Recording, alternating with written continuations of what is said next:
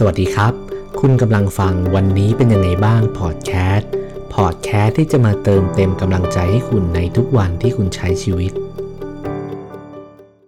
เวลาที่เราเจอปัญหาแย่ๆเข้ามาในชีวิตเนี่ย เราเคยถามตัวเองไหมครับว่าทำไมถึงต้องเกิดขึ้นกับเราทำไมมันถึงต้องเป็นเรา มีคนอื่นเยอะแยะมากมายเนี่ยทำไมเป็นเขาไม่ได้หรอทำไมเรื่องนี้มันต้องเกิดกับเราด้วย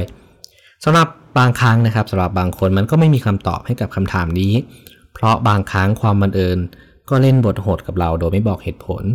ชีวิตคือผลพวงของความบังเอิญที่เข้ามา และการตอบสนองของเรา ซึ่งบางครั้งก็อาจจะขมขื่นมันก็เลยมีเหตุการณ์หนึ่งนะครับที่จะสอดคล้องกับการที่จะต้องหาคำตอบแบบนี้ วันที่ 24 มีนาปี 2015 ผู้โดยสาร 144 คนรวมทั้งลูกเรืออีก 4 คนและนักบินอีก 2 คนบนเครื่องบิน เดินทางจากบาร์เซโลนาไปยังดุสเซลดอฟไม่รู้เลยว่ามีอะไรรอพวกเขาอยู่ข้างหน้า เวลาประมาณ 10นาฬิกา1นาที เครื่องบินซึ่งอัดเต็มไปด้วยชีวิตความฝันและความหวังก็ทะยานขึ้นจากสนามบิน 30 นาทีต่อมาเครื่องบินลดระดับลง และอีก 8 นาทีหลังจากนั้น เครื่องบินก็หายไปจากจอเรดาร์ผู้โดยสารบนเครื่องบินลำนั้นทุกคนประสบชะตาชีวิต ที่น่าสลด ไม่มีใครบนเครื่องบินลำนั้นแม้กระทั่งตัวนักบินที่คาดว่า ผู้ช่วยนักบินมีเจตนาขับเครื่องบินชนภูเขา ยามเช้าของปลายเดือนมีนา เทือกเขาเลว่างดงามก็ได้ประจักษ์เป็นพยานหายนะอันครั้งที่ร้ายแรงสุดในประวัติศาสตร์การบินของยุโรปอุบัติเหตุครั้งนั้นได้รับความสนใจจากสื่อมวลชนจำนวนมาก แม้ว่าสื่อจะสะท้อนและนำเสนอข้อเท็จจริง แต่ในความเป็นจริงแล้วผู้ที่ได้รับผลกระทบมากที่สุดก็คือบรรดาครอบครัวของผู้โดยสารทุกคนบนเครื่องบิน เที่ยวบินที่ 9525 ลำนั้น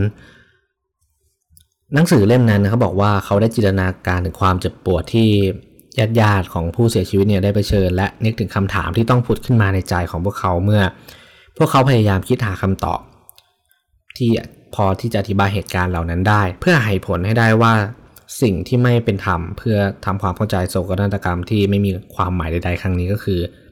ทำไมถึงต้องเป็นพวกเขาทำไมถึงต้องเป็นเรา เราต้องการคำตอบนี้เพื่อลดทอนความเจ็บปวด เพื่อทำความเข้าใจถึงเหตุผลเบื้องหลังความทุกข์ ถึงแม้ว่าอาจจะไม่มีเหตุผลอะไรอยู่เลยก็ตาม เราไม่สามารถเข้าใจได้ว่าทำไมชีวิต จึงพลิกผันไปได้แค่รัดนิ้วมือแบบนี้ อะไรคือเหตุผลของโศกนาฏกรรมครั้งนี้ และที่สำคัญทำไมต้องเกิดขึ้นกับเราด้วย มันอาจจะไม่มีเหตุผลใด ๆ เลยความโหดร้ายของโชคชะตาเป็นเหตุให้คนเป็นร้อยจาก ที่เราไม่รู้จักเนี่ยจากไปอย่างน่าเศร้า ไม่ว่าจะมุมไหนเราก็ได้แต่พบว่ามันไม่มีคำตอบที่จะลดทอนความเจ็บปวดนั้นได้เลยโศกนาฏกรรมของสายการบินเยอรมันเนี่ยเป็นเรื่องที่ไม่มีใครคาดคิด ไม่ว่าจะเหล่าผู้โดยสารหรือว่าญาติพี่น้องของพวกเขาคำตอบก็คือ แล้วมันสามารถหลีกเลี่ยงได้หรือเปล่าคำตอบที่เรามองหานั้นคงยากที่จะปฏิบัติ ซึ่งในทางทฤษฎีแล้วเนี่ยการ ตรวจสุขภาพจิตของนักบินอย่างสม่ำเสมอ น่าจะช่วยตรวจจับความผิดปกติได้ในเบื้องต้น ในทางทฤษฎีแล้ว การที่นักบินคอยกำกับดูแลผู้ช่วยนักบิน ก็จะช่วยบ่งชี้ให้เห็นความเสี่ยง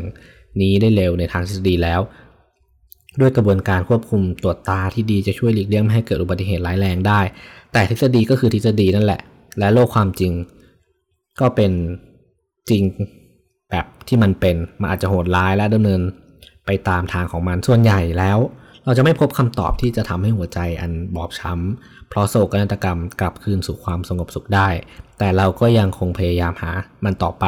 และเมื่อเราไม่พบมันเราก็จะสร้างคำตอบขึ้นมาเอง สมองของเราไม่สามารถทนอยู่กับช่วงว่างของข้อมูลแบบนั้นได้ โดยเฉพาะอย่างยิ่งคำอธิบายต่อสถานการณ์ที่มีผลกระทบต่ออารมณ์ของเราอย่างรุนแรง และเหตุการณ์ที่เปลี่ยนชีวิตของเรา เรามีแนวโน้มที่จะเติมช่องว่างนั้นด้วยข้อมูลเท่าที่เรามีอยู่ตามแต่ ใจเราต้องการ และสอดคล้องกับสถานการณ์ในปัจจุบันของเราด้วยการกระทำเช่นนั้น เราก็ได้สร้างคำตอบขึ้นมาบนพื้นฐานของขอบความคิดที่เรามีอยู่และสภาวะอารมณ์ที่เราเป็นอยู่ในขณะนั้น นี่คือเหตุผลว่าทำไมคำตอบที่เราได้จึงมีแนวโน้มที่จะมีอคติแยกส่วนและบ่อยครั้ง กล่าวโทษไปยังใครหรือว่าบางคนเช่น มันอาจเป็นผลของกรรม มันอาจเป็นผลลิขิตเป็นชะตาชีวิต เราไปทำอะไรผิด หรือว่าเราไปสาบานแล้วผิดคำสาบานมาหรือเปล่า และอื่นๆอีกมากมาย เหล่านี้และมันจะวนเวียนอยู่ในหัวของผู้ที่ต้องการอธิบายสิ่งที่อธิบายไม่ได้ แต่ปัญหาก็คือการพึ่งพิงคำตอบทำนองนี้จะยิ่งทำให้คุณเป็นทุกข์มากขึ้น ชีวิตไม่ได้เป็นอย่างที่มันเป็น แต่เป็นไปอย่างที่คุณคิดว่ามันเป็น ถ้าคุณเชื่อว่ามีพลังอำนาจจากเบื้องบนหรือว่าโชคชะตามาลงโทษคุณสำหรับสิ่งที่คุณได้ลงมือทำลงไปเนี่ย คุณก็จะถูก สาบให้เป็นทุกข์เพิ่มขึ้นอีก 2 เท่าไปตลอดชีวิต ในทางหนึ่งคุณก็เป็นทุกข์จากบาดแผลที่คุณต้องจัดการล้างแผลและเยียวยา ในอีกทางหนึ่ง คุณก็จะเป็นทุกข์จากความรู้สึกผิด และบทลงโทษที่คุณคิดไปเองโดยไม่มีเหตุผล แน่นอนว่าหลังจากที่ผมได้เล่า เรื่องที่ผู้เขียนเนี่ยได้เล่าให้ฟังแล้วเนี่ยต้องบอกกันว่าหนังสือเล่มนี้ที่ผมเอามาเล่าเนี่ยเป็นหนังสือเล่มเดียวกันกับหลาย ๆ ตอนที่ ผมชอบมากนะครับ ก็ต้องบอกว่าเป็นหนังสือชื่อคินซึงิความงามของบาดแผลแห่งชีวิตนะครับเป็นมุมมองแบบญี่ปุ่นต่อความพังพินาศในชีวิตที่เราจะได้เรียนรู้แล้วก็ซ่อมแซมมันนะครับ ก็จากบทแรกที่เราได้ฟังกันไปเป็นเรื่องเกี่ยวกับว่าเวลาที่เราเจอปัญหาเนี่ยเรามักจะถามตัวเองอยู่เสมอว่าเฮ้ยทำไมมันต้องเกิดขึ้นกับเรา แล้วถ้ามันไม่มีคำตอบ เราก็จะคิดมันขึ้นมาเอง แล้วสิ่งที่เราคิดขึ้นมาจะอยู่กับเราไปตลอดชีวิต ถ้าเราคิดเป็นในสิ่งที่มันผิด โทษตัวเอง พยายามทำร้ายตัวเอง มันก็แสดงว่าสิ่งนั้นเป็นสิ่งที่แย่ทำให้เราไม่มีความสุข โดยที่ทั้งทั้งที่มันอาจจะเป็นสิ่งที่เกิดขึ้นได้โดยที่ไม่มีเหตุผล แล้วคำแนะนำของผู้เขียนเนี่ยก็บอกว่า คุณต้องวิเคราะห์เสียก่อนว่าเรื่องเลวร้ายที่เกิดขึ้น มานั้นเกี่ยวข้องกับการตัดสินใจของคุณหรือการกระทำของคุณหรือเปล่า แต่อย่าลงโทษตัวเอง และอย่าตำหนิตัวเอง แค่วิเคราะห์และเรียนรู้จากมัน เพื่อที่จะต่อไปคุณจะไม่ทำผิดพลาดอีก คิดถึงสิ่งที่คุณกระทำและทางเลือกที่คุณตัดสินใจ วิเคราะห์พฤติกรรม เสี่ยงของคุณ เช่น คุณดูแลการกินของคุณเนี่ยเป็นยังไงบ้างดีแค่ไหน คุณได้ออกกำลังกายของคุณบ้างหรือเปล่า สมมติว่าคุณเป็นโรคที่ ไม่มีใครเป็นเลย แล้วคุณก็ถามตัวเองอยู่เสมอว่าทำไมต้องเกิดขึ้นกับเรา แต่ถ้าเกิดเราลองมองย้อนกลับมาเนี่ยเฮ้ยเราอาจจะไม่ได้ออกกำลังกาย เราอาจจะ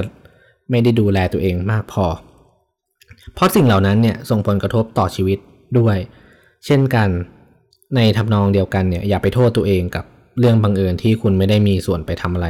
เพราะบางครั้งสิ่งต่างๆ ก็เกิดขึ้นด้วยความบังเอิญจริง ๆ ความทุกข์นั้นเกิดขึ้นโดยไม่มีสาเหตุ ดังที่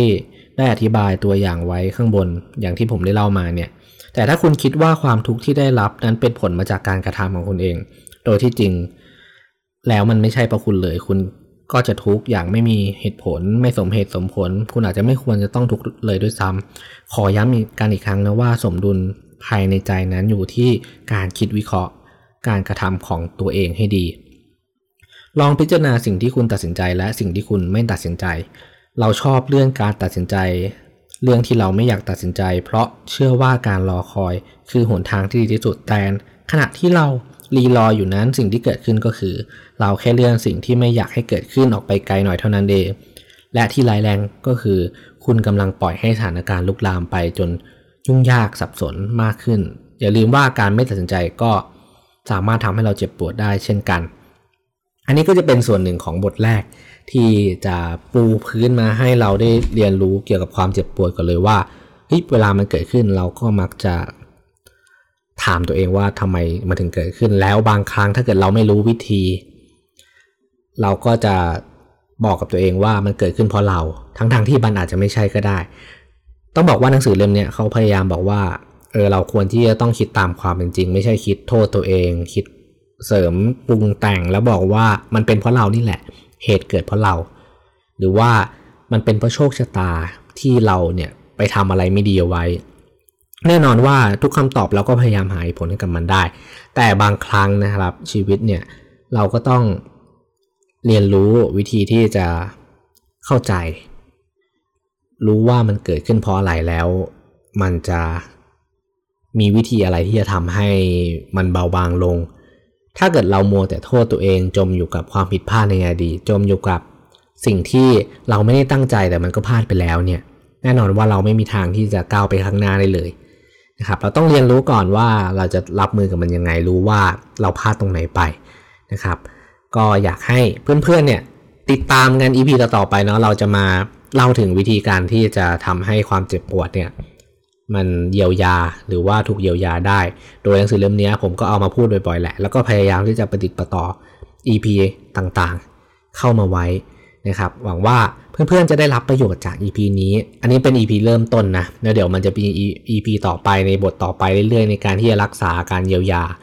มากมาย ซึ่งหนังสือเล่มนี้ผมถือว่าเป็นหนังสือที่ดีมากๆเล่มหนึ่งเลย แล้วก็อยากให้เพื่อนๆได้ฟังกันนะครับ